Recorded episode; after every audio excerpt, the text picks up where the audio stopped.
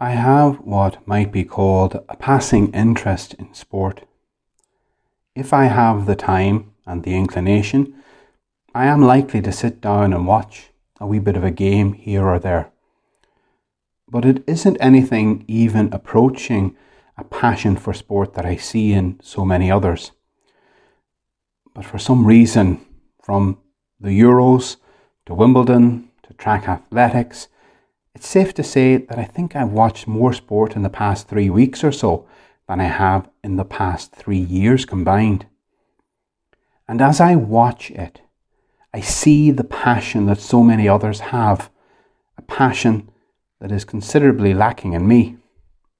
When I see grown men rage over a penalty unfairly awarded, or weep over a penalty shootout gone wrong, then I'm tempted to think, it's only a game. Why all the emotion? And then you see how that passion is expressed in the fans.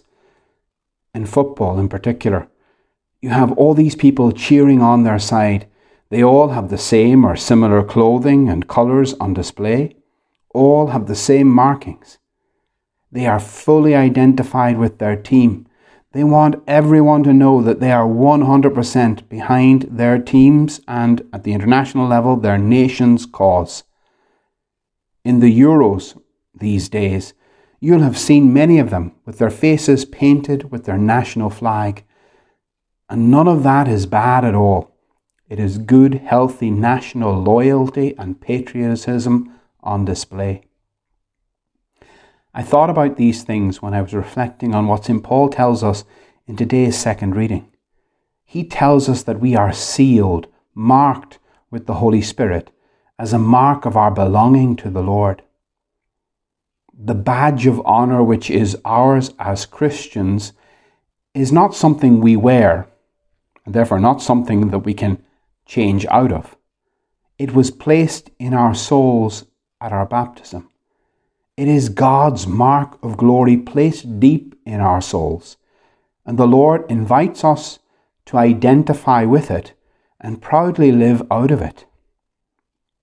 Unlike the flags painted on faces or the jersey emblazoned with the club emblem, this seal of the Holy Spirit, this mark of glory, is not automatically recognizable to the outside world.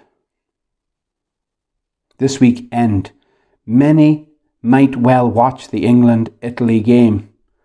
And as the camera pans the crowds, you will be in no doubt whether you are looking at an English fan or an Italian fan in the stands. They will proudly wear the mark of their nations and hope for glory of being crowned the champions. But every day in this predominantly Christian country, you and I pass by people who have within them the supreme mark of glory and belonging. For most of those you meet on a daily basis are baptized.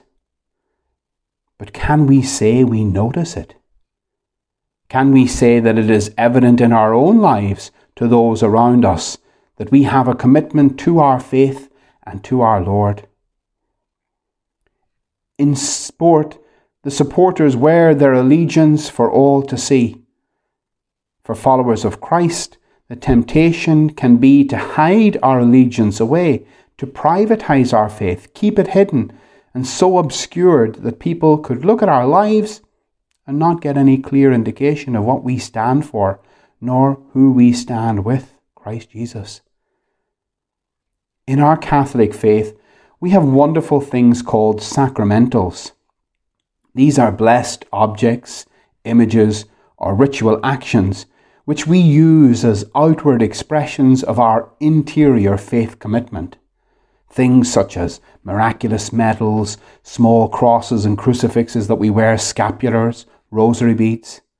These little objects are simple ways in which we can show by what we wear that we are not ashamed to be associated with Christ Jesus. They are outward and simple manifestations of that interior mark of glory which nourishes and fuels our life as Christians. One of these sacramentals that you will see quite often in sport is the often underestimated ritual action of making the sign of the cross in the name of the Father and of the Son and of the Holy Spirit. Now, is it made by that sportsman or sportswoman out of faith or out of a bit of superstition? I cannot tell. But when I see it, I always take the side of interpreting it as faith. And I tend to be more inclined to support that person or the team that he or she is playing on. What about us? Would you or I be reluctant to make the sign of the cross when we pass by a church in a busy street? Or to stop and pray before meals if we ever get back into a restaurant to eat?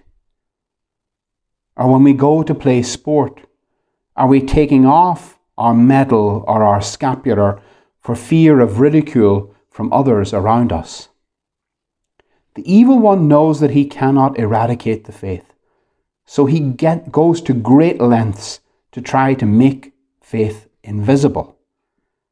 And if we allow our faith to become invisible to others, then that will suit the evil one just fine. We have in our souls an invisible mark of glory, the seal of the Holy Spirit, but it is only invisible to the world. It shines out powerfully and gloriously and is seen clearly by all the citizens of heaven and by all the inhabitants of hell. For it to be seen by those in this world, it needs to be made visible by the way we live our lives and practice our faith. We hear in the first reading today about the prophet. The prophet points to God. His life, his words, his actions all point and direct towards God. And you and I, as Christians, are called to be prophetic in our own time and place. The seal of the Holy Spirit is invisibly within me. But are the fruits of the Holy Spirit visible to others in my life, to those around me? If that interior seal, that interior mark of glory, is to be seen, and to have a positive effect in the world around me, then it will be seen by the way I live my life, by the way I follow Jesus Christ. And that is a great challenge.